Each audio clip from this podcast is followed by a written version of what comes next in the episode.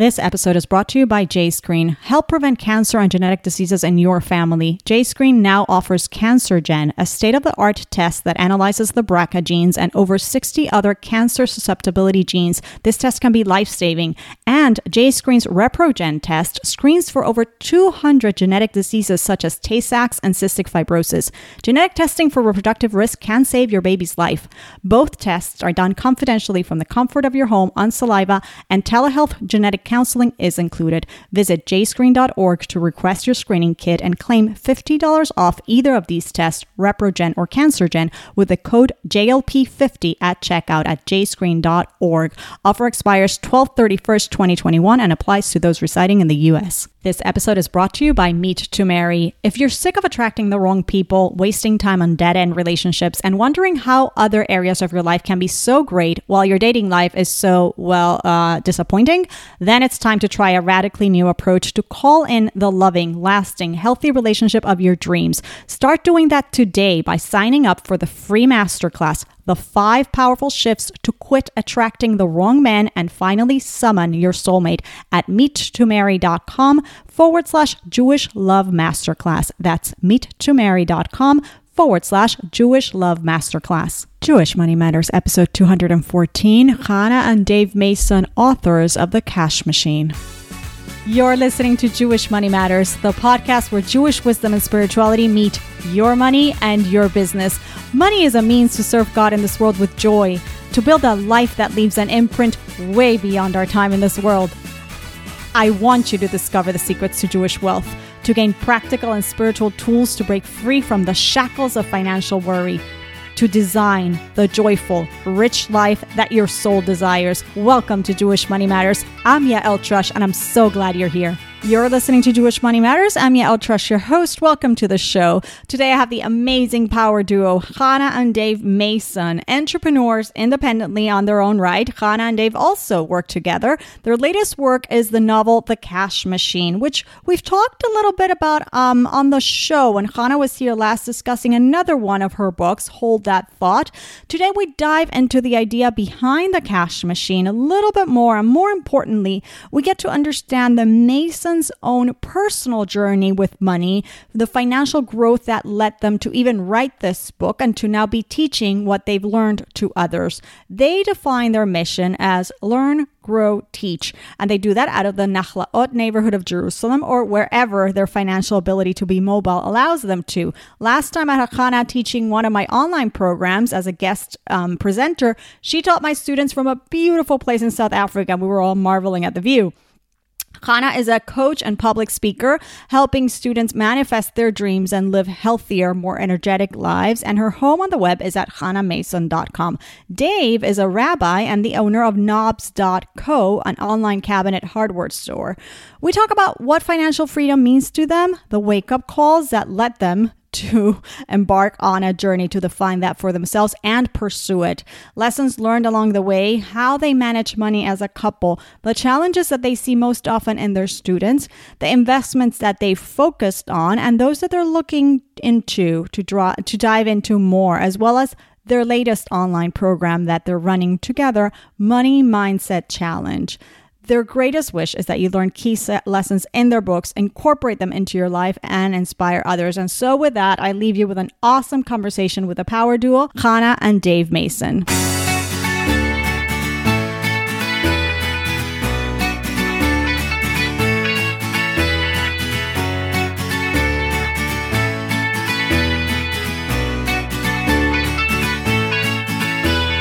Dave and Hannah Mason, welcome to Jewish Money Matters. How are you guys? Doing fabulous. It's great to be here. It's always great to have a conversation with you. It's so fun. You're one of my favorite couples, power duo. I mean, Dave, you don't know this, but Hannah and I, or maybe you do know this, but Hannah and I have talked extensively about, about money. Not only has she been on the show before, but she's been so wonderful to come, I think twice to my online programs and talk to my students and not just talk to them, wow them, help them through all the, you know, mindset blocks and how to think of, you know, think healthier. Can we say that, Hannah? Have better relationship with our thoughts. So it's so great to have you both because I know that you're both on a journey, on a mission, as you describe it, to learn, te- to learn, grow and teach. And one of the areas in which you've done a lot of learning and growing and teaching is actually in the area of money and finance. Um, you've written a book together, which we've mentioned here on the show, The Cash Machine, one of my favorite books. Yes. Yes. Awesome book. You've put online courses together. You coach people individually also in this area. So I think we're going to have a lot of fun. Are you up for this? Yeah, totally. Amazing. So I thought a great place to start, guys, would be since you've, you have defined your mission so beautifully, learn, grow,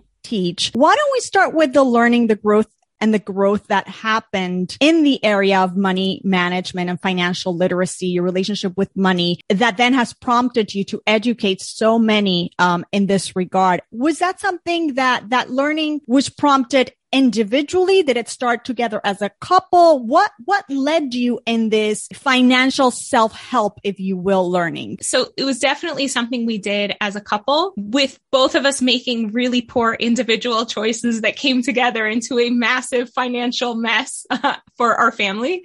Mm-hmm. And we both came into our marriage with a whole bunch of preconceived notions about money, about wealth, about wealthy people. And th- all of these assumptions, they were, they were basically living in the subconscious. We didn't even realize they were there. And they seemed so, um, like truths of reality as though it was gravity that we just use them to drive all of our behavior and drive our choices without even questioning them or thinking them or talking about them. Cause why do you need to talk about gravity? Everybody knows it's there. It's like not something you need to discuss. Mm-hmm. But it turned out I had a whole bunch of beliefs that were driving my behavior and Dave had some similar, but some different beliefs that were driving his behavior. And our beliefs were leading us to make really poor financial choices. And a lot of times those came from fear. My family fled Colombia when I was five years old and I, I lost my home home. And so for me, replacing a home and having a home that I owned that gave me a lot of security was really, really important. And to hell with how much it costs or what it was going to do to our finances. And it was, it was, it came from like a place of fear and it's not good to make financial choices from fear, but a lot of times we do that. Mm-hmm. And we both really were uncomfortable with building wealth and wanted to just take care of everyone else. And that led Dave into some of his business choices. Exactly. And I was at a place where my business was doing really well for quite a while. We are actually bringing in a ton of money mm-hmm. and we were doing fine until we were making more money than we needed. As long as we were just getting by, we were doing great. The business was growing, growing steadily. But then we started making twice what we needed, three times, four times. And that's when I started feeling really uncomfortable because I didn't know what to do with all this excess money. And I felt greedy having so much mm-hmm. when so many people I knew had so little.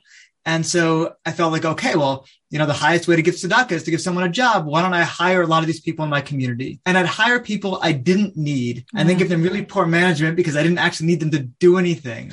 And I took a very streamlined, easy to run company and made it big, fat, bloated thing that was incredibly stressful and the business was wow. just losing a ton of money. And this together with the house issues that we ran into, And I think one of our biggest issues was when we were growing up, money was somewhat a taboo subject. Yeah. You know, I remember my, you know, my parents had certain friends who they, would mention, you know, were really wealthy and I'd, I, you know, I'd want to go up to them and ask them, well, how much do you have? How do you get, how do you get it? Where did it come from? And my parents were like, no, no, no, no, no, you don't walk up and say that. You don't talk about money. Right. It's not a polite subject to be bringing up. Now, you're obviously with a spouse, it makes a lot of sense to be talking about it, but mm. there's no magic switch that you flip when you get married that you're suddenly right. taking a subject that you have no comfort talking about and it suddenly becomes comfortable because it should be. Exactly. We didn't have the language. We didn't have the, the comfort and our communication around money was really poor. Mm. We didn't even have the same meanings behind the same terms necessarily. And so we were both flailing and sometimes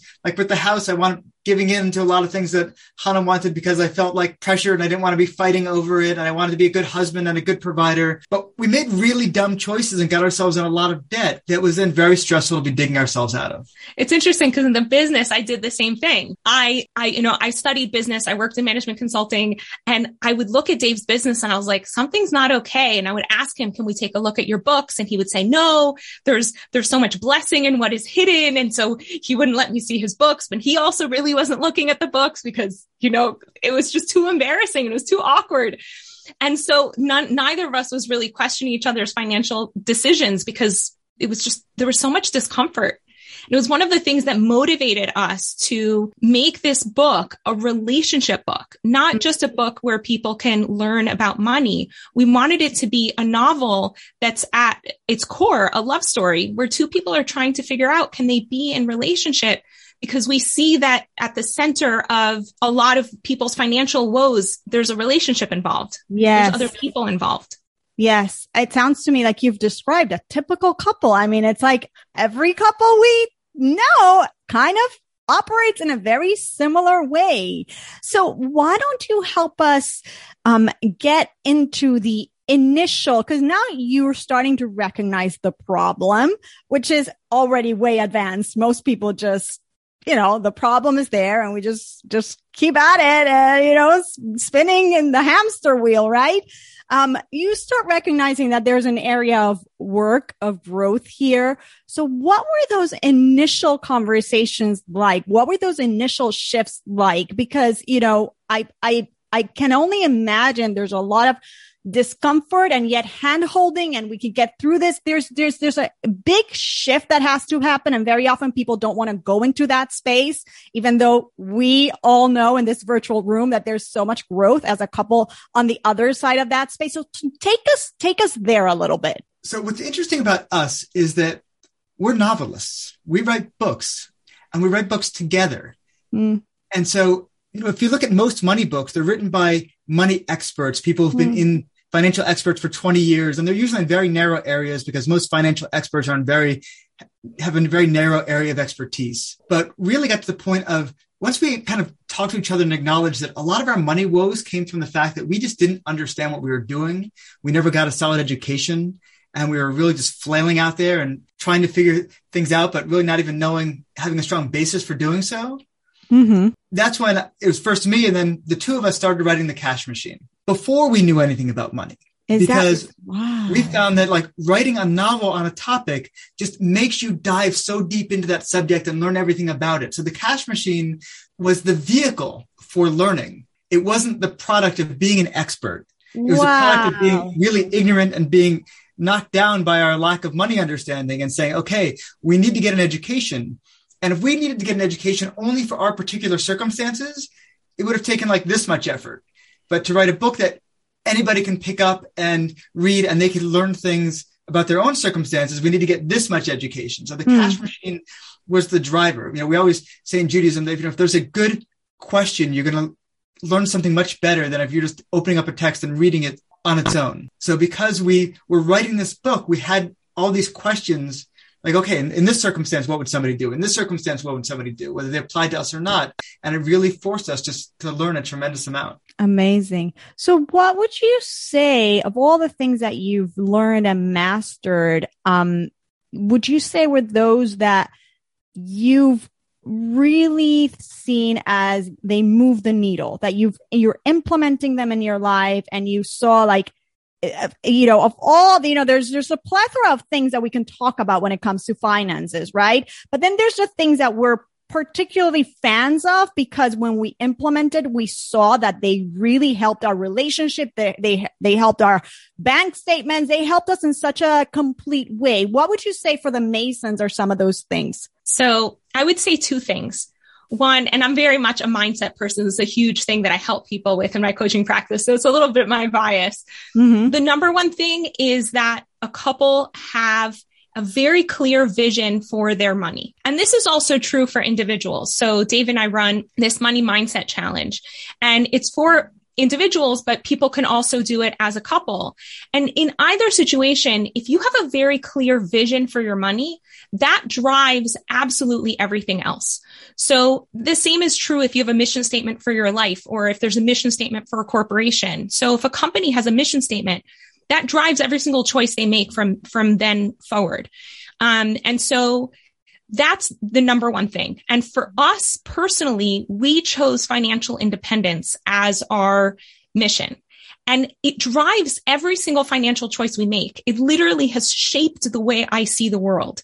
Mm-hmm. And had we known about financial independence as an option when we first got married, it would have been very easy for the both of us to sign up and say yes, because it's such an exciting premise. And what financial independence is, is when your passive income, meaning the income that you get from investments that you don't work at, you know, it's not your active job, that that income exceeds your cost of living. And as soon as we learned about financial independence, we drove all of our financial choices to move us in that direction. Mm. And that started with the cash machine, which we only started writing like what, five years ago, less like four years ago. And that has totally shifted our financial picture. Like we went from being in massive debt to moving closer and closer towards financial independence to kind of being there at this point. And that's huge. That's like to, in such a mm-hmm. short period of time to totally alter our financial picture. And it's, it excites us. It feels like a game because we're both moving towards a goal and then it makes us feel like a team. And our son is also a part of it. And he's thinking in terms of financial independence and driving his financial choices and his investments in the same direction. So it's really exciting. There's so much to unpack here. There's so much to unpack here. I mean, you guys, okay. First of all, let's go back let's take a few steps back to the first thing you said, Hannah, about the vision, right? We had to get, re, you know, couple, a couple has to get really clear on their vision for their money. And you guys did that. But how does a couple even get there? Like for somebody reading and saying, well, I don't, like you guys mentioned, I don't know how to talk to my husband about money. We hardly, we, we hardly do it. We avoid it. Anytime we do it, it's explosive. Like now you're telling me I have to get clear on my vision. I don't know myself. I don't know for him. How to, you know, how does a person bridge that? Great question. So one thing we've started doing recently, because really it wasn't just that we were in financial distress early in our marriage. The financial stress caused the biggest loss of shalom bayit of anything we've experienced in our marriage. Mm. It was definitely brought on the biggest struggles we've had in our marriage. And we feel like this is something that we can help other people yeah. with. And so we've had a practice recently that we start inviting over every new couple in our community that gets married. We invite them over for dinner and we just sit and talk to them about our personal story and our struggle and how not being on the same page about money really sent off us totally off kilter and started giving them the tools to figure out their vision. Now we explain about financial independence, but we're very clear. Financial independence does not have to be everyone's vision. Mm-hmm. We're not like a one goal fits all type family. But if you've got two people in a couple and they've got different visions, that's when there's problem. That's when there's a real problem. So we always give them a copy of the cash machine and the cash machine just is meant to cover a lot of topics. Most areas in the cash machine, you're not going to read and feel like, okay, I'm an expert. I can now go do it. It's going to expose you to a whole lot of ideas with the idea that if something really triggers you and you say, okay, this is a good idea for me, we can go deeper there. So we encourage couples actually pick up and read the cash machine together and discuss it chapter by chapter and really find, okay, what are the areas that is speaking to me? You know, what, what do you think about the financial independence thing? What do you think about this path A versus path B, the, the Anthony path versus the Dylan path, for instance, taking a few of the, the characters as, as an example and hear what each person has to say and then discuss, well, what do we want to do? And okay, how do we go and look into that together? Mm. Just bring the things that are subsurface up to the surface. In fact, one of our favorite tools for that is something we do in the very first day of Money Mindset Madness. It's a little tool that we've we've named Mason's Magical Money Magnet, and it's a quiz of just 40 questions that each one is just money is the root of all evil. Do you totally agree with that? Do you totally disagree with that? Or you're somewhere in between? You just rate yourself on all these 40 beliefs. And the first time we ever took a quiz like that, actually Ari Lev was with us as well. And the three of us just had such a good time going through the questions and looking at each other's answers and seeing, wow, you scored really high on this. Wow, you scored really low on that and debating it and discussing it, but taking all of these beliefs that were kind of beneath the surface and bringing them up so we can look at them and examine them. And that is how we started dialogue. Mm. Yeah. So here, here we had our 11 year old son who had the healthiest money mindset of the three of us. and so I love that. I, I think I think one of the beliefs where I scored really highly was it's not fair for me to have a lot when others have less. Wow. And our Hannah's, son looks Hannah's at very into fairness. Yes, very into fairness. And our son, he looks at that and he starts laughing, not in a mocking way, He just thought it was so preposterous that anyone would believe such a thing. Mm. So he starts laughing and Dave and I look at each other and we start laughing. It's just kind of a natural outgrowth of what happened. And so it allowed us to feel very light around what could otherwise be a heavy topic. And it was also really nice because age 11 is that transition point from being a child, having all of your beliefs in the subconscious to transitioning into teenagehood and adulthood where all of these subconscious beliefs are driving your behavior. And he was able to see that a lot of the beliefs that we were trying to feed him were garbage because mm. we put it up ab- above the surface and we talked about it. And he was like, that's ridiculous. And then he could see, oh, that's why my mom does this and this and this. Oh, that's, that's silly. I don't need to copy that behavior of my mother's because it's coming from a nonsensical place. I don't need to, to to do that uh, uh, uncomfortable stance like my father does when he does X because that's also coming from a nonsensical place. So one, one thing I noticed that I worked really hard at doing is when I give charity to have a huge smile on my face and to really look at the person I'm giving money to and engage them in conversation. That took a lot of effort on my part because really on the inside, it was immensely uncomfortable. Mm. But because I forced myself to do, you know, to I, I faked it until I made it. And now mm. I'm immensely like really caring about these people and engage in conversation with the beggars I pass every day. My son learned that on the outside and it shaped his perception about beggars on the inside. He experiences no shame around beggars and he doesn't right. see them as shameful characters. So it's like every, just even just our faces and our behavior and our, and our body language communicates to our kids what we're supposed to be believing around money. So just talking about money, just saying, what do you believe about money? What do I believe about money? Just being willing to talk about it. I think the biggest thing that happens when we sit with other couples is that it's the first time for some of them that they've ever talked about money mm-hmm. other than talking about the finances related to the wedding night itself. Mm-hmm. And they're like, oh, wait, it's okay to talk about? And so they start asking questions. They start saying things. They get like giggly and uncomfortable in front of each other. And it's like, great. That's what we wanted to do. We wanted to open conversation. So what the book allows people to do is here, all these characters are talking with each other around money and they feel like real people. So yeah. they give you an opening to begin to have that conversation amongst yourselves also.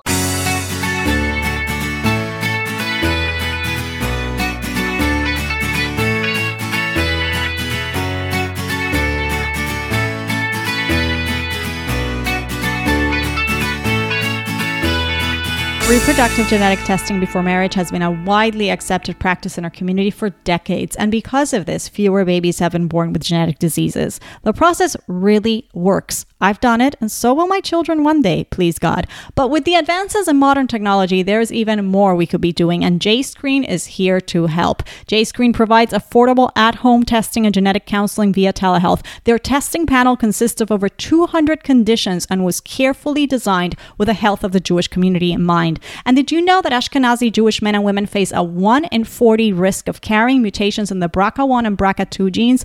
This is more than 10 times the risk in the general population. When a person knows they carry one of these mutations before they develop cancer, they can take advantage of available options for medical management and cancer risk reduction.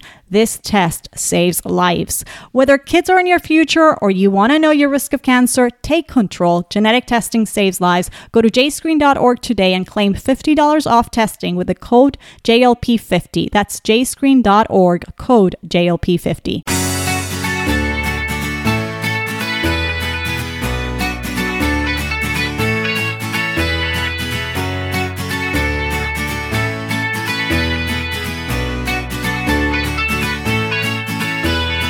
Hey, are you sick and tired of attracting the wrong people, wasting time on dead end relationships, and wondering how come other areas of your life can be so great while your dating life is so disappointing? Is this the year that you want all that to change? It's time to try a radically new approach. Doing the same thing over and over again and expecting different results is a definition of insanity, period. Sign up for the free masterclass, The Five Powerful Shifts to Quit Attracting the Wrong Men and Finally Summon Your Soulmate at meettomarry.com forward slash Jewish Love Masterclass masterclass. There you'll learn from Barry Lyman, founder of the Meet to Marry method, endorsed by author and educator Steve Covey as smart, principled, and engaging. Ready for change? Ready to finally find your soulmate? You know you are. Sign up for the free masterclass at meettomarry.com forward slash Jewish Love Masterclass.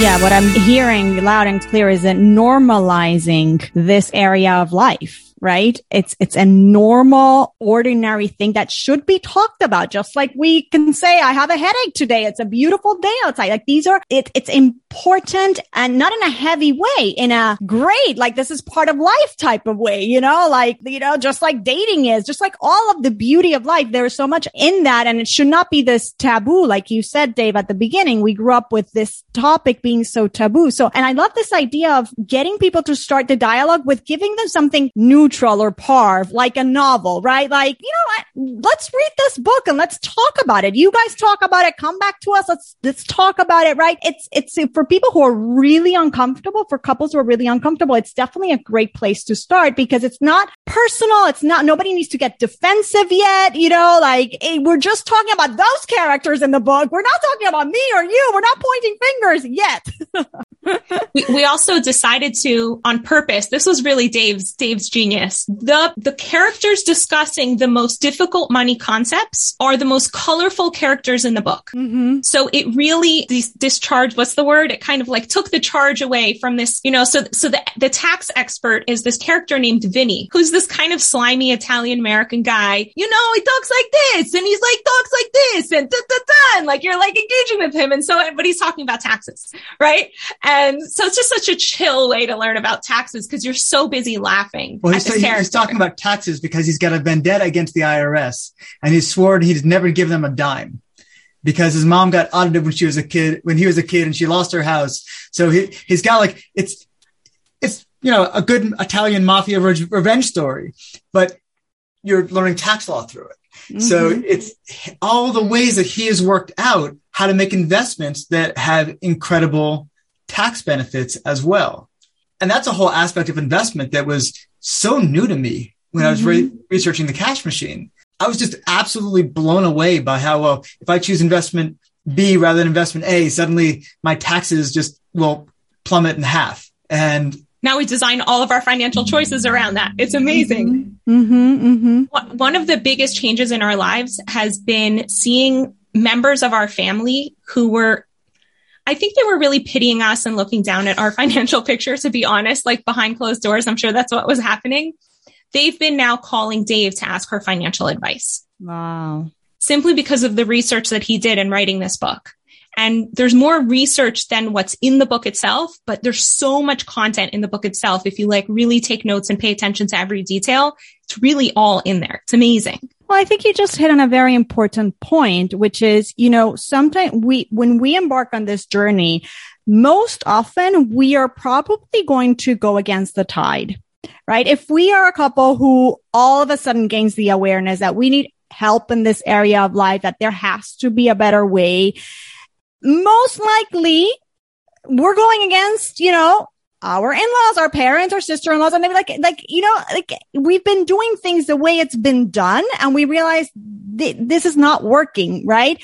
And so you just, you just said something pretty refreshing that suggests that if you embark in such a journey, you might be going against the tide for a while. But if you're really clear on your why, on your vision, on your purpose, and you stick through it, at the end of it, you really are going to be the light that's illuminating a path for other people. So, you know, sometimes this can be a really great motivator and it's, you know, first of all, it's your kids, as you mentioned, right? You'll be a light for your children. You're, you're changing the whole family dynamics and legacy and the, the mindset that's being fostered, right?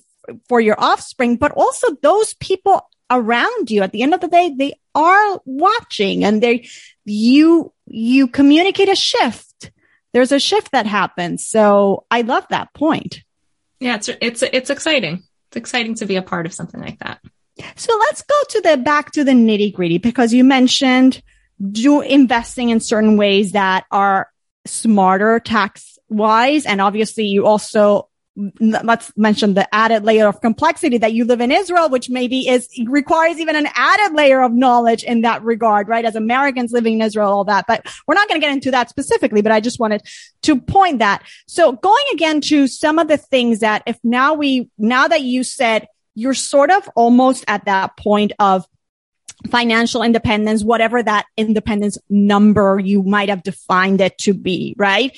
Um, what have been some of those wins. I think it's so important to celebrate like the milestones that you feel like, okay, you talk about the fact that you now you can talk about money. This is very important and that you have a vision aligned together. But there perhaps have been other milestones that you said, wow, the fact that we did this, the fact that we put this, this in place and this in place really, or we have to celebrate. We have to acknowledge that this really, again, was a turning point. One thing I'll point out is that the first private equity deal we ever did. So this mm-hmm. is an area of investment that we got involved into only through the cash machine. Up till then, you know, investments was largely about stock market and such. And we started looking at private invest, private equity deals and our taxes. The first year we did that, our US taxes, our, our Israeli taxes are a completely different story that I don't want to get into at the moment. But we file, we file these US taxes and we were just absolutely in shock. Hmm. How investing money in a business, it created all this depreciation and just the amount of money we saved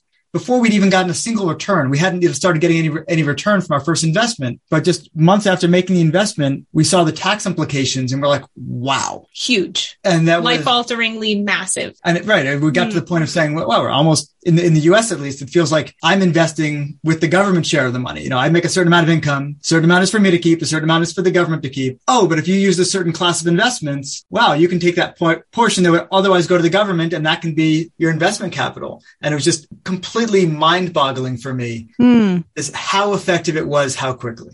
So one thing that we did is when when we got this house that sunk us into massive debt. So we had a house that sunk us into massive debt. we had a business that sunk us into massive debt. Dave mm-hmm. worked really hard to streamline his business. He unfortunately had to fire a bunch of people, close an office, shift a whole bunch of things, but he really streamlined the business so that it was finally profitable again. And slowly we paid off the business debts, but we're still holding on to this house that had all of this house debt and ha- and we tried to figure out is there a way we could streamline the house like could we chop it up into apartments is there something we could do and it just mm. wasn't feasible with that specific property and even though it pained us because we put a lot of love into this house in addition to putting a lot of money into this house we decided to sell the house and what that did is that got us out of being in this pattern of constantly being in a debt snowball mm. and just constantly sinking into more and more debt and not being able to grow wealth. So we sold this house and ended up not with not that much, but what we ended up with, we put into these private equity deals.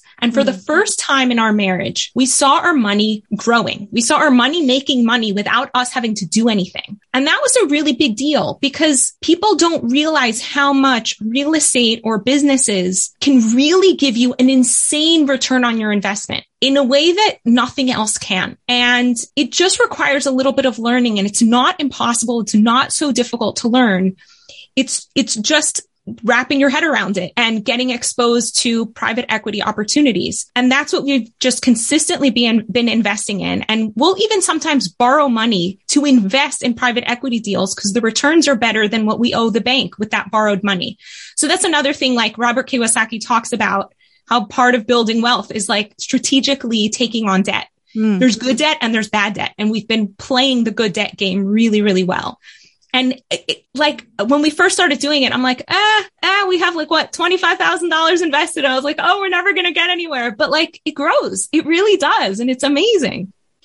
So yeah, Dave, you had a point here. You want to say something? Yeah, so I just want to talk a bit about the financial independence idea because mm-hmm. what's interesting for us is as much as it was a game and this challenge, can we get to this point? The closer we've gotten to it, the less important it has been for us to hit it. Yeah. And a big part of that is because we've gotten to the point where we now have all this passive income coming in from all these various investments. Mm-hmm. We also have some active income sources that we're really like and we're attached to and we have no interest in getting rid of. For instance, you know, Hannah's a coach and when every time she does a coaching session, she comes out so lit up and she's like, it is so clearly like her life's work and we have no interest in moving away from that. But now that we're so close to financial independence, we can say, okay, you know, we can spend a bit more than we were before. We can you know, last year we were entering the lockdown during the middle of the winter here in, in Israel. And we said, you know what, let's pick up and go to South Africa and have a family vacation rather than being locked down here in the winter and really getting on each other's nerves. And so we took this three month trip to South Africa during this COVID lockdown in Israel. And we had this great family adventure. And at a certain point, we weren't like, oh no, but we can take that money and reinvest it and get the financial independence faster. It didn't, we didn't need to hit it because we were so close. We were at the point where we were saying that if everything we had fell to pieces,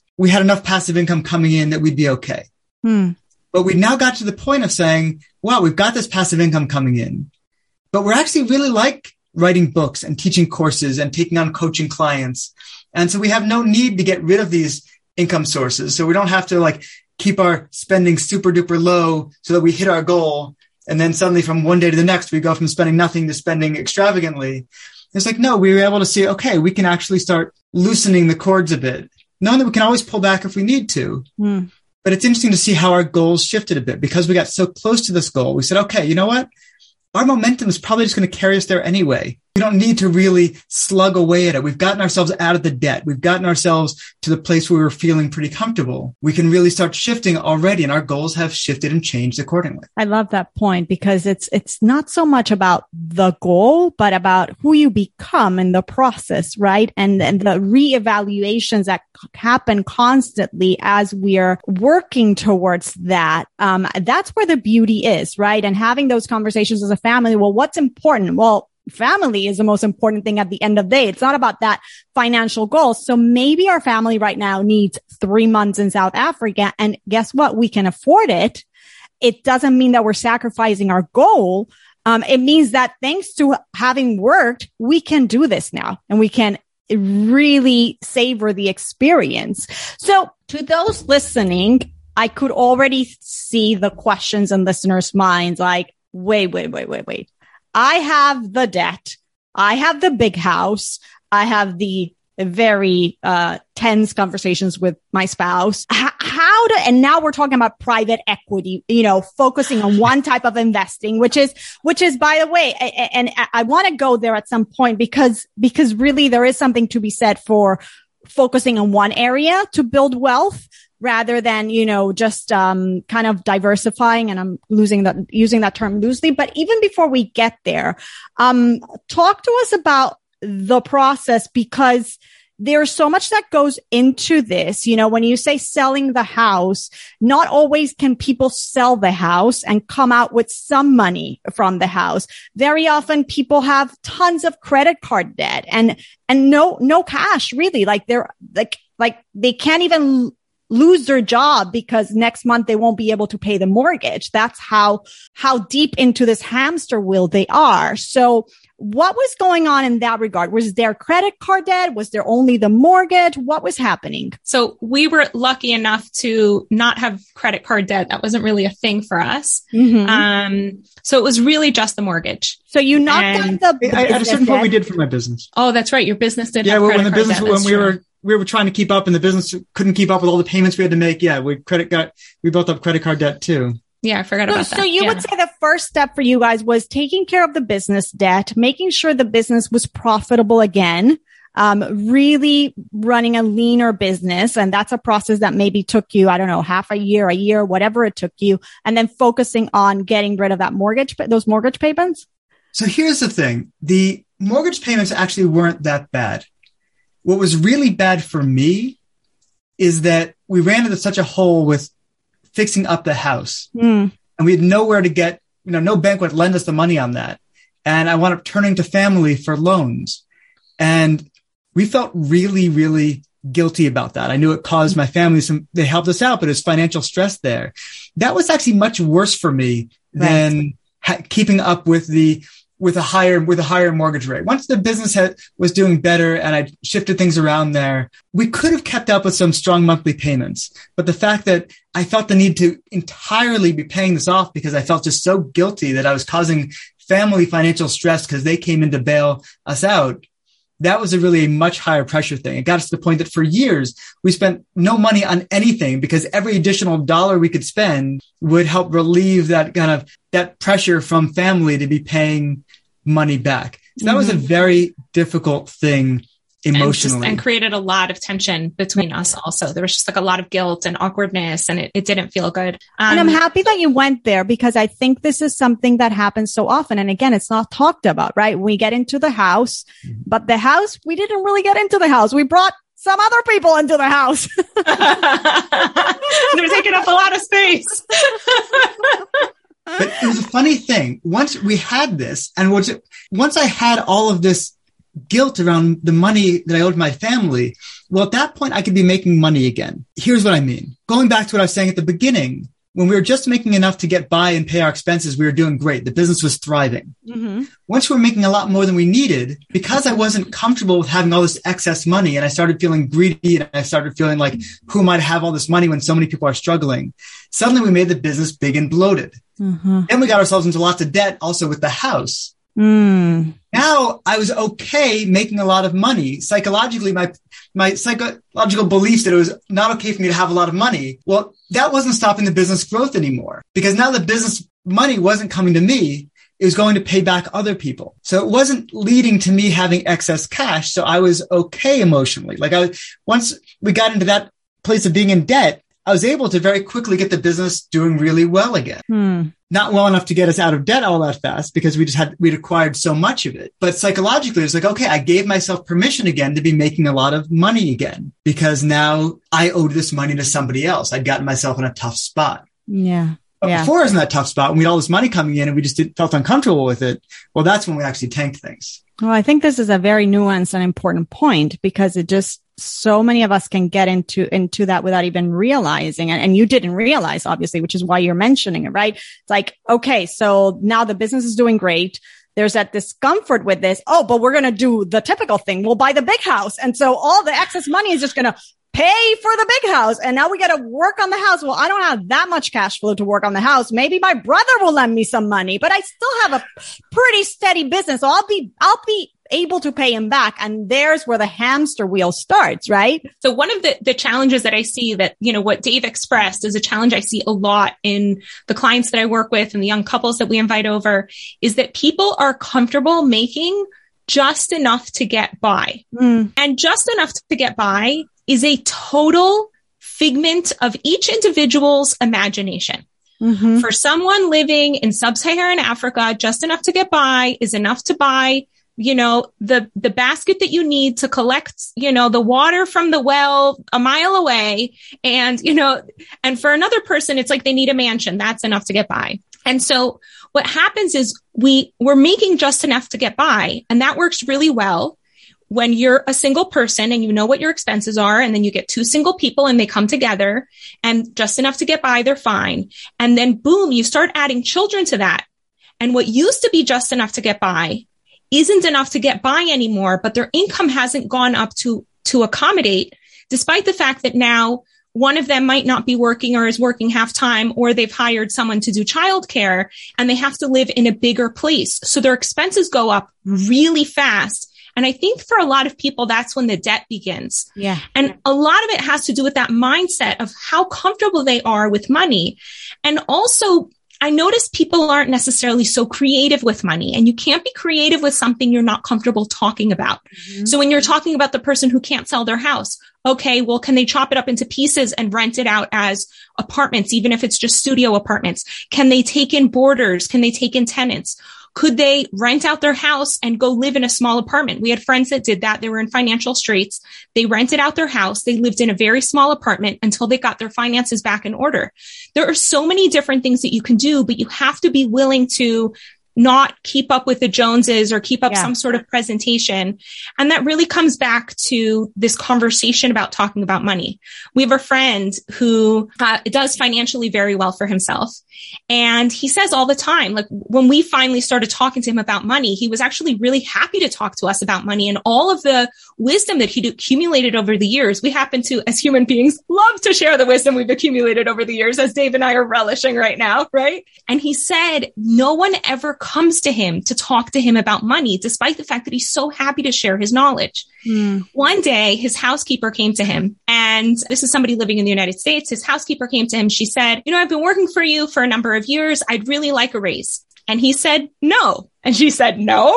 And he said, Yeah, you know, you clean my house. I can find a million other people to do exactly what you do. You're not worth more than whatever $10 an hour. I don't remember how much he's paying her. And he said, but I will do one thing for you. I will give you a financial education if you want one. Whenever you want to talk about money, I'm here. And she took him up on the offer. And over time, oh, no, no, it gets better because he said to her, how much money do you have? And she said, I have $75,000 US in the bank. This is a woman from Latin America. And he said, you see all the people in my neighborhood. Everyone's driving a Lexus and has a big fancy house. You are wealthier than the vast majority of them because mm-hmm. they're all living on so much debt. And she was shocked. She could not have imagined such a thing. Long story short, she made a whole bunch of investments in her hometown, start, started buying apartments and renting them out, started buying equipment, renting it out. And eventually she came to her boss one day and said, I'm quitting. I'm financially independent and I don't need this job anymore. Wow. Yeah.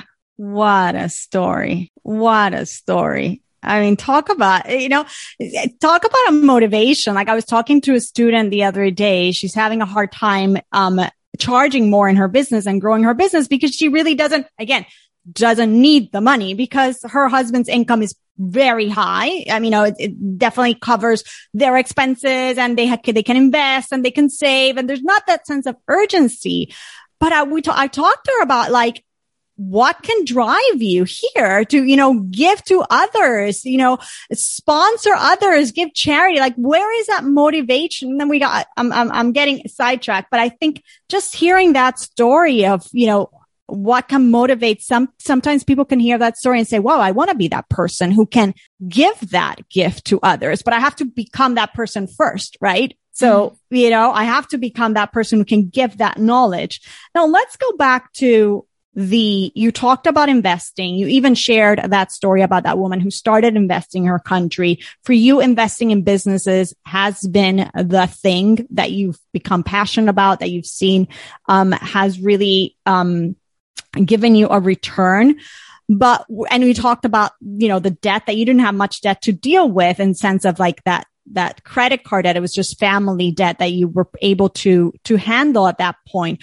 What about the traditional stuff that we often talk about? And I know you're so familiar with, you know, like, well, you have to have some cash save up. You can't just take your first $10,000 and just put it in another company and not have anything. You know, you have to have some sort of cushion. And, you know, are you investing maybe in the stock market and like diversified stuff that at least, you know, like it's there growing? Like, how did you go about those pieces, if at all? So first of all, when it comes to having some cash ready, yes, it's an absolute must. You never know when things are going to turn. We just experienced this with COVID. So many people saw their cash plummet overnight out of nowhere. Mm-hmm. But you don't necessarily need to have that cash sitting. And that's one of the things I teach. I have a financial fundamentals course. I'm very right. into that people should have a certain amount of cash they have access to. And by the way, it shouldn't be too much. You never want to have yeah. No cash you can have, but you don't want to have more than you want to have usually between three and six months cash is what people say. You have more than that and your money's just not working for you.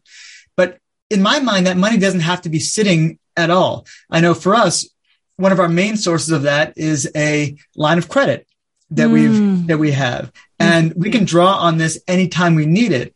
So we've got the ability to pull cash.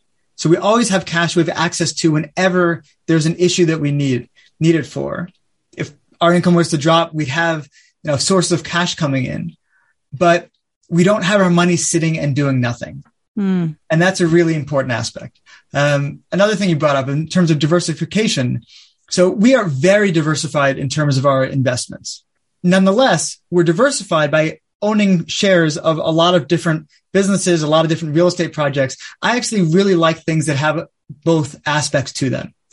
Things that are not just a rental apartment, but something that has the tax benefits of real estate because real estate has fabulous tax benefits, but also is operated as, as a business. Mm. So we're involved, for instance, in some nursing home projects. You know, you buy the nursing home, that's real estate. So it depreciates, but it's managed as a business. And so it draws in a lot more income than say a housing unit does where people are just living in that, you know, all the services, all the medical care is goes back to the bottom line. Mm but we're diversified across a lot of different investments. And typically I was just absolutely shocked when I learned the difference between the valuation of a public company, like on the stock market, and a valuation of a small private company. So for instance, my primary business, I actually sell cabinet hardware online. If I was to go sell my business, when I tried selling it, my business was worth between two and a half and three times my annual profits. But a public company can be worth easily 30 times its annual profits. Now, just think about that. It's, you know, if say a private business, a small business is making $100,000 a year, it might only be worth a quarter 1000000 mm-hmm. But a business that is working, making $100 million a year might be worth, you know, 30 times that, 50 times that, 100 times that. And the multiply, the, the multiples just go up so fast, mm-hmm. Which means as an investor, you want to be on the flip side of that. In other words, if you were able to buy a small business at, you could get basically a 40% return the first year. Mm-hmm. Whereas if you were to invest in a public company, like on the stock market, because they give such small returns, they, they, every dollar they make, the, the valuation goes, goes nuts. The returns are much, much smaller. Right. Also, you're putting, you're putting a less, much, much less amount into that business. So yeah, you're, you're buying a tiny, tiny, tiny percentage of a public company, whereas you could buy a bigger chunk or, or invest a much bigger percentage into a private company. That being said, we, we are invested in the stock market. Um, just not as much as as our other things. So we put in the maximum that we're allowed every single year into a Roth IRA, and thank God Dave's mom is amazing with like the stock market, and she thinks it is so fun. And so we've just asked her if she would just manage our portfolio for us. So all of that is just you know under her management. But if she wasn't available to manage our our stock portfolio, we would put every single penny of our stock portfolio into a Vanguard, you know, S&P 500 index fund. You know, mm-hmm. really simple. Nobody's managing it. Simple, simple thing. And we'd constantly just be having money flowing from our bank account into that. And that's money that you can access. You know, you can pull yeah. that money out if you need to. It's not as liquid as, let's say, a line of credit, but it's definitely part of our portfolio, just not as much as these businesses because something about the stock market for me feels like gambling. It feels mm. kind of random. The valuations of businesses are all over the place. But with these kinds of businesses, it's much more stable. We can look at the numbers. We understand the numbers. They're much more consistent. And, um, and it's exciting to be a part of a business in what feels like a real way. We actually own a chunk of a business, which is really mm. exciting. Yeah, I love boring businesses. I love investing. The, the, more boring the business, the better. Mm-hmm. Everyone wants to get invested in the most exciting thing. I know my son is a huge Tesla fan and he's made a ton of money as Tesla's gone through the roof on there. But if you actually look at the underlying value of a, of a Tesla, you know, its P ratio, its profits to earnings ratio, it's a, is astronomical. It's like 400 or something insane like that. It's yeah. Exactly. It's, you know, a hundred times more than mm-hmm. a small business mm-hmm. would be because there's mm-hmm. belief in how just exciting it is. So we like things that are really, really boring and predictably profitable. Yeah. Yeah. Little cash cows. Well, look, it's your business. I'm sorry, but not, hardware online. It's like brilliant. It's a, it's a little cash cow. It's lean, just knobs.com, you know, no bells and whistles. It's not sexy it does what it needs to do. it provides it's knobs.co, by the way, if oh, anybody's co. looking to buy knobs. No, and I and I love that. So, Dave, you mentioned the three to six months. You know that typical, you know, benchmark for our, our cash that you know we should have access to. But you did mention that line of credit. I just want to clarify. You're not saying in your case that they're mutually exclusive. That you opted not to have a cash cushion and just to have a line of credit option, or or is that what you did? That's what we did. Okay, so that's actually, one. mm-hmm. Yeah, as, as long as we as long as we can access the money, I saw no need to have money sitting there. If mm-hmm. I was mm-hmm. to look at my bank account and see that there's a whole chunk of money sitting there, you know, to me, why? There's you got almost no return whatsoever on on a savings account. It's so incredibly minimal. Right, as right. Long as, as long as get, you're making, as long as I can get money when I need it. Mm-hmm, mm-hmm, mm-hmm. And possibly that the return you're making on this money in the meantime is anyway higher than whatever you're going to, you're going to be paying on the, for the, for the line of credit if you take the money. Right. Right. Yeah. So, so at what point for listeners, at what point do we say, yeah, you know, I'm ready to use my next $10,000, $20,000, $100,000 to delve into some project, realist, whether it be real estate or business investing. And, and what I mean is, you know, and I know you've worked with a lot of people. Um, would you say, listen, um, have you saved enough for whatever a person's goals are? They maybe need to be putting their kids to college. Do they need to marry off children? Like, what are some things that you would say to people? Do this first before you do this, or is there no order? Is there a system here? Is there an ideal order for you guys? So I have two responses to that. Mm-hmm. One, never ever wait to invest. Mm. This was actually one of the big problems we had when we were starting off and we had all this money coming in and we didn't know what to do with it because we had no education. It was just sitting and accumulating and really money burns a hole in your pocket. Mm-hmm. And it doesn't get easier to learn about investment when you've got a million dollars sitting around there than when you've got $20 sitting out there. Mm. So we encourage people to start investing as soon as possible. It's going to get easier over time. So if you have a very little bit of money that you can invest, invest that because mm-hmm. it's just going to get, it's going to get the momentum building and it's not going to be a block. The money we had sitting in our bank account because we didn't know how to invest it literally was a block to making more money. Wow. Because the more money we got in, the more stress this money was causing us that we didn't know how to invest it well. Hmm. You know, if it was 20 bucks sitting in the bank account, we wouldn't have been stressed about it. But as you know, it became tens of thousands of dollars. We're like, we should be investing it. We don't know how to do it. So I encourage people, one, invest as soon as possible. Mm-hmm. Two, get yourself an education. Hmm. A lot of these things we're talking about right now, they're not the types of things you want to get your education through falling on your face with. You don't want to be, get an education through private equity deals and go into the wrong one and you know lose that money potentially. Right. So right. really start the learning process as soon as possible. Start investing money in very safe things like Hannah mentioned index funds like the S&P 500. You can start that immediately. It's a good, safe area. It already built up momentum, but get yourself a strong education. Mm-hmm. So, so something I was going to say is like a total, like a, like an analogy to a different area of life when our son was two and a half, that was the first time I put a knife in his hand. I think actually his preschool put a knife in his hands and I was like, oh, if they can do it, I can do it. And then it was, it was great. And he started cutting up vegetables. Mm-hmm. Now he's almost 17 and he chops vegetables like a ninja. You know, he's yeah. like with the, you know, with the, with the chef's knife, like boom, boom, boom, boom, boom. I could just ask him to make dinner and he will. Mm. And you don't just walk into a kitchen and know how to make dinner First, you have to pick up a knife and use it and mess up and cut yourself. And you cut yourself a few times at the beginning. It mm-hmm. doesn't matter if you're three or if you're 30, you are going to make mistakes and you're going to do it wrong and you're going to fumble all over yourself. The thing is, when you're three, you heal much faster. So I would say the same thing about the $20 versus the, you know, million dollars. If you mess up with $20, so you mess up with $20, big whoop. When you mess up with a million dollars, it's so much more painful.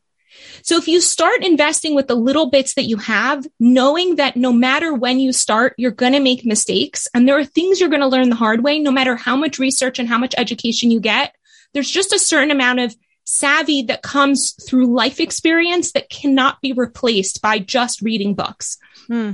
So that's like a, like a, a, an added piece that I would say. It's also something we say about giving to charity. People wait until they're wealthy to give to charity. And it's like, no, you make your first $10 on your lemonade stand, give a dollar or $2 away to charity. Absolutely. You, you get in the habit of investing in the same way that you get in the habit of giving to charity. It just becomes part of your mindset.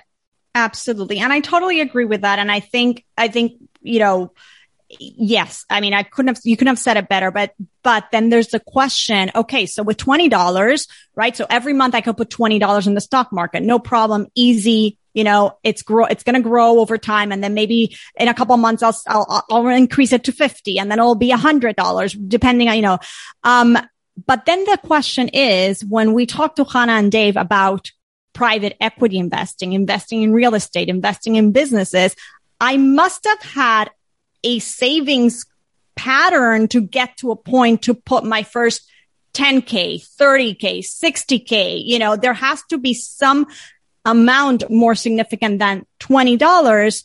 And that is a process in and of itself. I mean, yes and no. In a way, if all you're doing is putting into an S&P 500 index fund and you, you keep doing that with $20 over time, that fund is going to have $10,000 in it. Okay. And then you can say, Hey, I have $10,000 to invest in private equity. Like it's there not like you, you have to have money sitting in the bank. There you and, go. And, and the idea of, you know, oh, having money sitting doing nothing for my kids' weddings. I'm like, no, you have your money growing for you. And, and yes. when your kids get married, your passive income from your investments should ideally pay for that wedding. And if it can't, so maybe you sell some of those private equity investments or you sell some of your stock portfolio to pay for that wedding, whatever it is. Exactly. And I'm glad we clarified that because this is an important point. Just because you want to get to a more sophisticated investment doesn't mean you have to w- waste sort of, I'm using air quotes here, all that time of compounding that could be happening as you're building up to that bigger investment with a potential greater return than maybe the stock market will give you.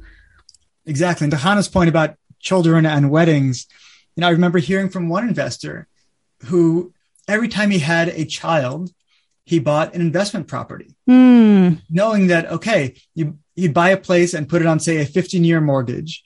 And by the time this kid turned 18, the property would be owned full and clear, just paid off by the, by the rent that it was bringing in. And that was instead of putting some money into a college fund and having yeah. it grow whatever, you'd just own an entire property and that property could be the cash cow paying for college, paying for weddings, paying for whatever that kid needed. So every kid that was born, there was a, a property that was bought and would be po- paid off by its own income during that kid's childhood. Mm. That's really cool. I, like I love that. I, I, I, like that so much. Now let's talk about, you talked about education, Hannah. I think it was you, Hannah, who said like you have, or maybe it was Dave, you have to learn about these things. Um, so people are probably wondering, okay, so where do I start learning? And I know you guys have resources. So talk, talk to us about your different resources that you offer that you help people, um, through the process of learning. So there are two things that I would say are just great starter points for people. One is the cash machine, the book, which we've been talking yes. about a lot because it's such a fun read and it's such a great conversation opener.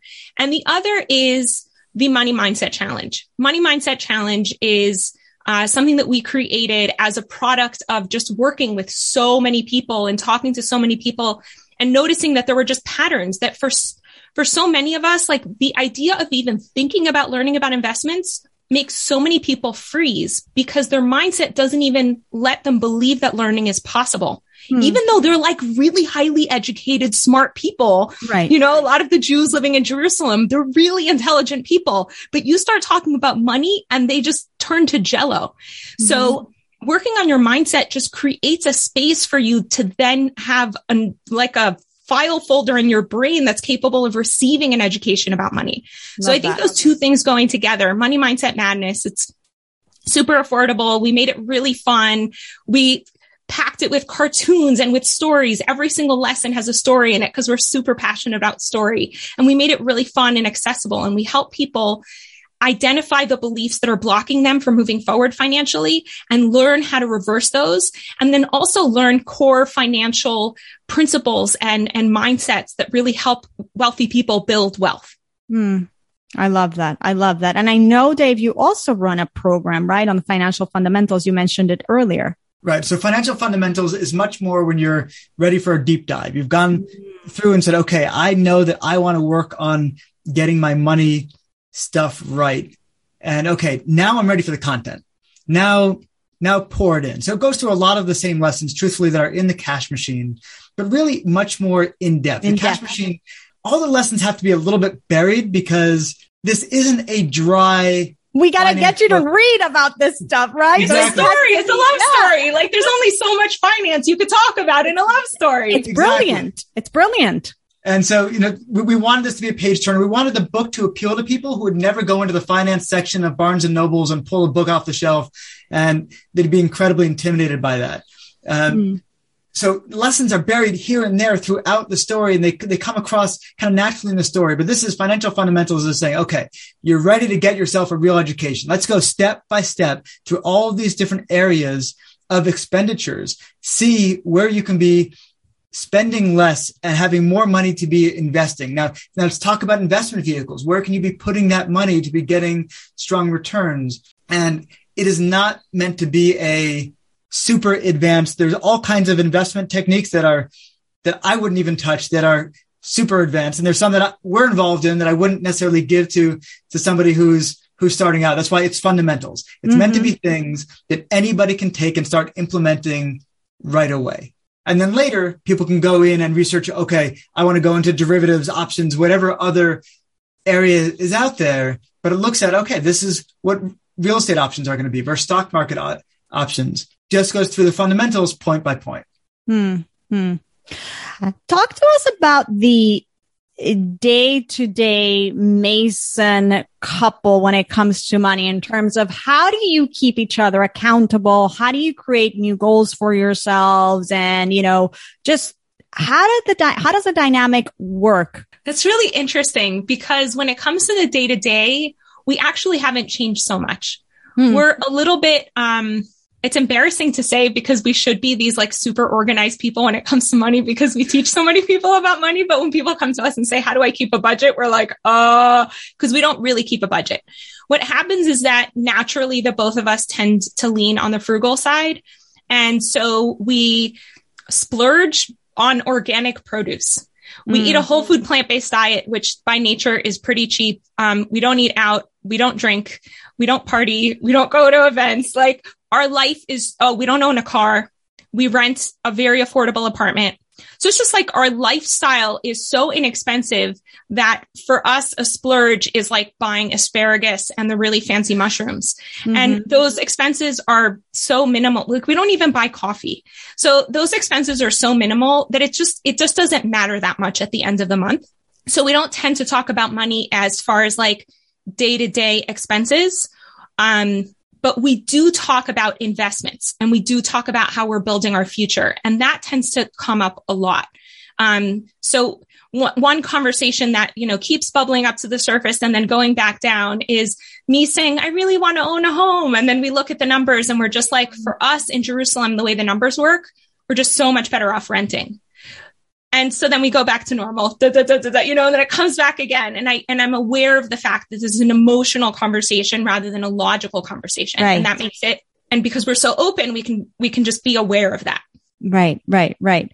And I, and I, and I like that you said that because I honestly, I also, I don't, I don't have a budget. I mean, after I got out of debt, thankfully, I mean, I did, I do believe that if you're in debt, like you got to just get yourself on a budget and get out of that debt, right? But after I did that, we don't really have a strict budget, but what we do do is we are so in touch with the cash flow. Like we know what's coming in and where it needs to go. And then and then whatever is the, let's say extra, where do we want it to go? Right. So it's not like we have these line items where you have this much to spend here and that much to spend there, but it's just a very conscious sense of what money's coming in, what money needs to go out. It needs to go to this goal, to that goal, to that purpose. Right. So, um, that, you know, I think everybody has to find what works for them, but the underlying principle is that we need to be talking about these things, you know, and, and you said we're talking about the investments, what's happening and, you know, what's the next thing. So talking about ne- the next thing, um, as entrepreneurs and as, um, you know, business owners, we often, and I know Hannah and I have talked about this privately before, you know, the, the old ceiling becomes the new floor and then there's a new ceiling, right? There's a new frontier to cross. Um, what are you guys feeling now as the new, let's say financial frontier or this, the new area that you're being called to growth, you know, where you're starting to feel the resistance, but you have to go there. where do you see yourselves? Oh, for sure in, um, investing in business businesses in a more serious way. What, what, do you mean as, by serious? With more like capital? Either as seed investments, venture capital, um, um, buying, buying, acquiring businesses and, and, and cleaning them up. That's kind of more the direction we're going, I think. Mm. Yeah, a, a lot, really just the last couple of weeks, I've actually put a lot of energy into looking at how you can acquire real estate or businesses without needing a ton of money.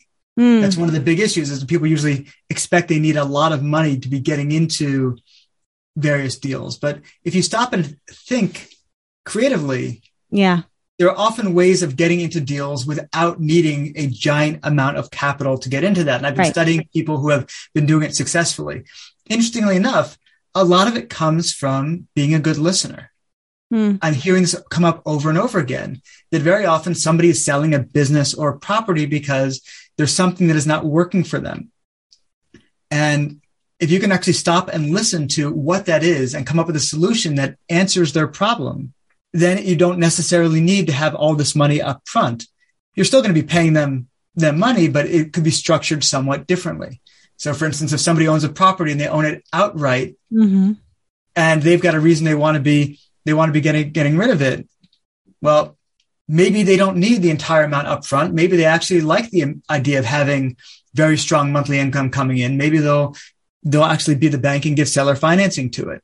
That's just one of many many examples of how people are able to find deals without needing a lot of money. Or mm. maybe there's an aspect you can add to the business and be going in and help making it help making it stronger and the business earnings themselves can actually be buying out the person who wants to retire or you see this a lot with somebody passes away and the heirs don't really know how to run the business and there's a business in crisis okay you're able to step into that business. You're able to make it more successful and the business success is able to be the buyout. So you don't need a big wad of cash necessarily to get in in the beginning. So i've been looking at a lot of these different ways of how do people acquire properties, businesses without just needing a ton of cash. And if you can be getting into businesses or be getting into real estate without needing all this money up front, then your growth is really just, there isn't so much of a ceiling towards that growth. And I love that answer. It goes back to what your wife said about the creativity, right? The create, you know, and, and I, when you were saying that, Hannah, I thought about also your work with hold that thought and all the mindset work that you do that when we're really stressed, we can't be very creative. We're automatically, you know, got to that tunnel vision. exactly. One of the things that I've noticed is, you know, goes together hand in hand. Safety breeds creativity and play. Hmm. And creativity and play are where all growth comes from. Yes. Our personal growth, our spiritual growth, our financial growth.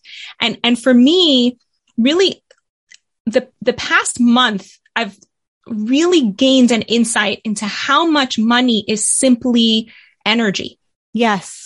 It's just pure divine energy. And if you can tap into it that way, it's like you become, you can become like a major pipeline of light and energy. Mm-hmm. But if you associate money with darkness, so you miss out on the opportunity of how much light you can bring into the world through the wealth that you build and also through the wealth that you contribute. Right. And and because you make yourself small so that you don't receive so much of that financial light, you unfortunately don't get to have so much impact. Mm-hmm. And the reality is that wealth allows for impact. And if you want to be somebody who impacts the world in a really big way, you've got to make yourself comfortable with having a lot of cash flow running through your mm-hmm. system. Mm-hmm. Beautifully said. Beautifully said. One of the things that stands out from this conversation is the alignment uh, between both of you. You mentioned that you're both more on the frugal side. You also both evidently love business and love geeking out on these things. You love real estate. Um, but one who might be listening might say, but I mean, I don't understand. My husband's into real estate or I'm into real estate, but my husband's not. Or I like, you know, there's not always, you don't always find that within a couple, there is that much alignment or I love to spend or he loves to spend. I'm more frugal. So was this always the case or, or there was there some navigating that happened where you both kind of became more like each other? And if it was always the case, how do you suggest couples could navigate this? I think it goes back to what we were saying about learning and communicating. Mm-hmm. You know, a lot of our financial stress, like we said, came from really being misaligned. And so we started learning together, getting education together and implementing things together. Mm. You know, do either of us love real estate? I'm mean, not really. I, I I don't think we're that excited about real estate, but really excited about making money. But we, we, we saw how much marital stress it caused being in debt. And we started realizing, you know what? We'd get really excited about things that could help us get out of debt and be able to finance the future we want, you know, living here in Israel, being able to you know, give charity, help our son, be part of our members of our community, have a big Shabbat table, write our books. You know, these are sort of the visions that we had. So a lot of the things we're investing in really are not that exciting. What's exciting to us is our vision for our lives that are being fueled by that. And it's been brainstorming that together and planning together and researching and getting education together that's really brought us into alignment. And thank you for that answer. I, I really appreciate it because it just says, get so clear with your spouse on the why. And I bet you when you start having those conversations, even if you're completely different, because you have a love relationship, because you love each other, because you empathize. We, you, you start understanding each other. You can come to a very strong why that drives both of you. And we also compartmentalize things. There's certain aspects that Dave's more interested in, certain aspects that I'm more interested in. My Hebrew's stronger. So I deal with all of our Israeli finances. He deals with all the American finances. You know, we definitely compartmentalize because sometimes it's silly for both people to become full experts in, in everything. Sure. Um, but being on the same page is really helpful. And we both came into our marriage into business. That's something that we both walked in the door with. So that, that was really helpful because it's something that we care about. But if we weren't into business, we would just be putting money into, you know, like I said before, the S&P 500 index fund and keeping it really simple. And we know so many people who do that, who gain financial independence in their early 30s or late 20s. Like it's totally doable, not on fancy jobs. Mm-hmm. So it's, it's just. You won't do that from the S&P 500 the, the, all the people I, I, I've spoken to who, by the way, who did get themselves to financial independence in their 20s, they were all in the real estate area. Mm. Oh, that's true. So one one thing for us was being willing to humble ourselves to a lower standard of living than yeah. we had before. So we went from living in a big fancy house in Jerusalem to moving to the Golan Heights where we lived in a small house that was owned by the Moshav that we lived in and our rent was $250 a month. Whoa. Yeah. And we majorly downsized our lives so that we could more easily pay down our debts. And making choices like that just, yeah. it helps, you know, it helps to say like, I'm willing to give up my, you know, the second car. I'm willing to to live in a smaller place. And you don't need so like a fancy education to do that. You just have to be willing to make difficult choices. And one of those difficult yeah. choices might be I'm going to buckle down and sit down and learn some math and learn, you know, read some finance books, even though it's not exciting because it will make space for the things in my life that are exciting. Yes. Yes. You know, South Africa is a product of us buckling down and getting a boring education. and it's like, but South Africa was so cool. Exactly. Exactly. Yeah. It goes back to that having that clear why, right? As the motivator behind everything and getting so clear on what are your values as a family um, and as a couple. And, and you use the word brainstorming, coming regularly to the table to talk about these things. Say, wait, is this really what we want? Like my husband and I were having a conversation y- yesterday because we just finished a bas mitzvah. Okay. What's the next thing? Like, what's the really exciting thing that we're working towards? Right. And these are important conversations to to have. Otherwise, you just go through the motions and the money just goes and goes.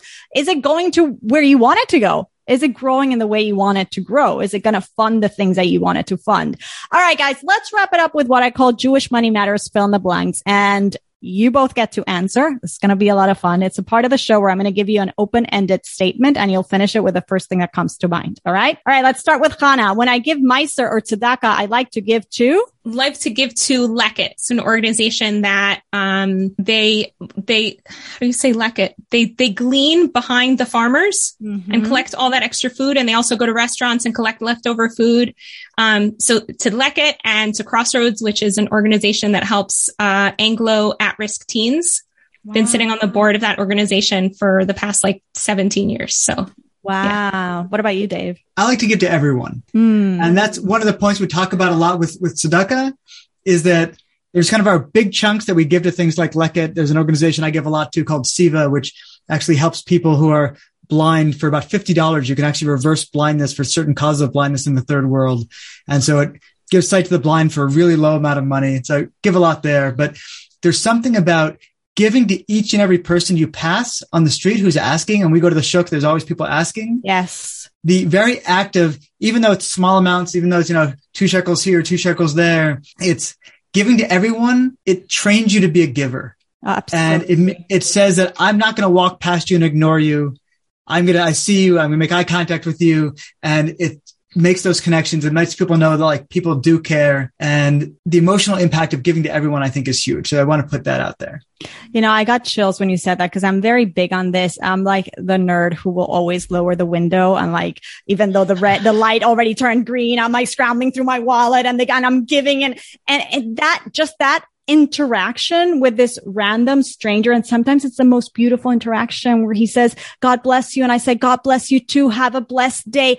I mean, it's priceless. It's just so important. And by the way, our kids are watching. Mm. So, so yes, I, I, I really am with you guys on that. All right. I'd like to make more money because, because I have a desire to sit on lots of different boards and have lots of impact. We've talked about this my whole marriage. Um, and also I have so many people I want to meet and places I want to see. Mm-hmm. What about you, Dave? I would like to buy my wife a house again. That's that's part of it. We did that was a big thing for her getting that house, and we did lose that house because of our whole debt debt aspect. And I also really like to get our teachings out to the world. I'd like to be yeah. creating a space where people can be coming in and and learning. And you know what? Money can really help us take what we've done and take our take our books and really launch them in a much bigger way. For sure, for sure, for sure, for sure. Something I wish I'd learned about money growing up is that it's not taboo that it's good to talk about that um, you can't learn about it in school. That if you accumulate it early, you'll buy yourself incredible amounts of freedom later in your life. Hmm. Money, spiritual or physical? Yes.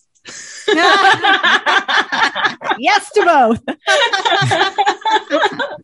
it's a physical manifestation of spiritual ideas. And I actually think over time it's becoming more and more spiritual because most of our transactions don't even involve actually touching money. Oh, nice. Yeah. Right. right. What do you say, Dave? Look, I've been so into in Daf Yomi and Masechet Taanis, and it's like, it is so clear, like the rain in there is Parnasa, and it is so clear that it is all Minashemayim. Mm-hmm. Translate all that. That it's a, that it's a, translate all that. It's for, it's a Jew, Jewish audience. Uh, so it is very much hitting this lesson over and over again. It's that, that it comes down very, very spiritually. Yeah. And, and that it's, it can be a real source of blessing. Mm-hmm.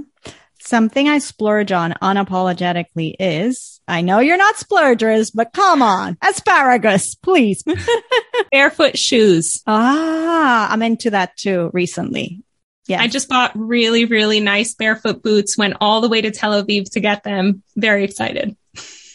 I, I'd actually thought you were going to go with, I'll, I'll, say, say this one, having someone come into the house and help out with dishes and kitchen prep oh. and take certain tasks that just take a lot of time off our plates so we can be devoting ourselves to things that we really want to be accomplishing. Yeah. Yeah. Nice. All right. Hannah, spender or saver or investor? What, what do you choose? Investor. Yeah. How about, what about you, Dave? Oh, such an investor.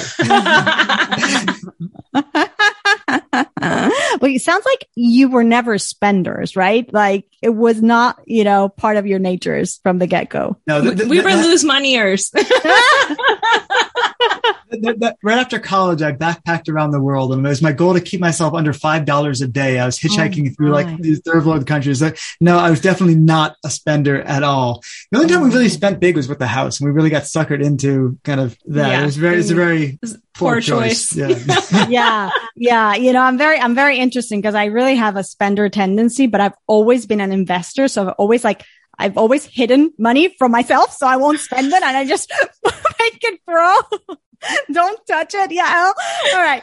Today I'm most grateful for. Um, in this moment, I'm most grateful for this type of conversation and the hmm. ease and the play and the laughter and the connection that's happening here around a topic that used to cause us so much pain that, that it's turned into something that we use to bring light into the world. It's really Beautiful. Cool. I think I'm most grateful for the freedom that allows me to to learn and grow and teach and just spend so much of my days exploring and mm. getting more knowledge and finding ways to teach them. Beautiful. And finally, um, Chana Mason, and I believe Jewish Money Matters because I'm Chana Mason, and I believe Jewish Money Matters because the Jewish people have uh, a mission to be a light amongst the nations. And part of how we do that is by bringing so much beauty and wealth and abundance and teachings and knowledge and just glowing it out into the world unapologetically. Mm, Dave, I believe Jewish Money Matters because I'm Dave Mason and I believe Jewish Money Matters because I see so many people dedicating so much of their time just trying to get enough to get by in work that doesn't light them up. Mm. And if they're able to fix their money matters, they're able to really dedicate themselves towards the growth into the life that they really want to have. Amen to that. Beautiful. Guys, this was so much fun. Keep up the awesome work. Tell us where we can find you. Let's get that book into people's hands. Let's get people in that 21 day challenge that's going to change them and take them to the next level. Tell us where we can grab all that. So, the cash machine, your digital copies to anyone who wants at wow. buildmycashmachine.com, buildmycashmachine.com. And from there, you can go to moneymindsetmadness.com and find out about the challenge. I'm sure you'll put links in the show notes. Absolutely. We'll make sure that everybody has that. Thank you so much, guys. This was really a pleasure. Keep up the awesome work. Thank, Thank you, so, so much. much.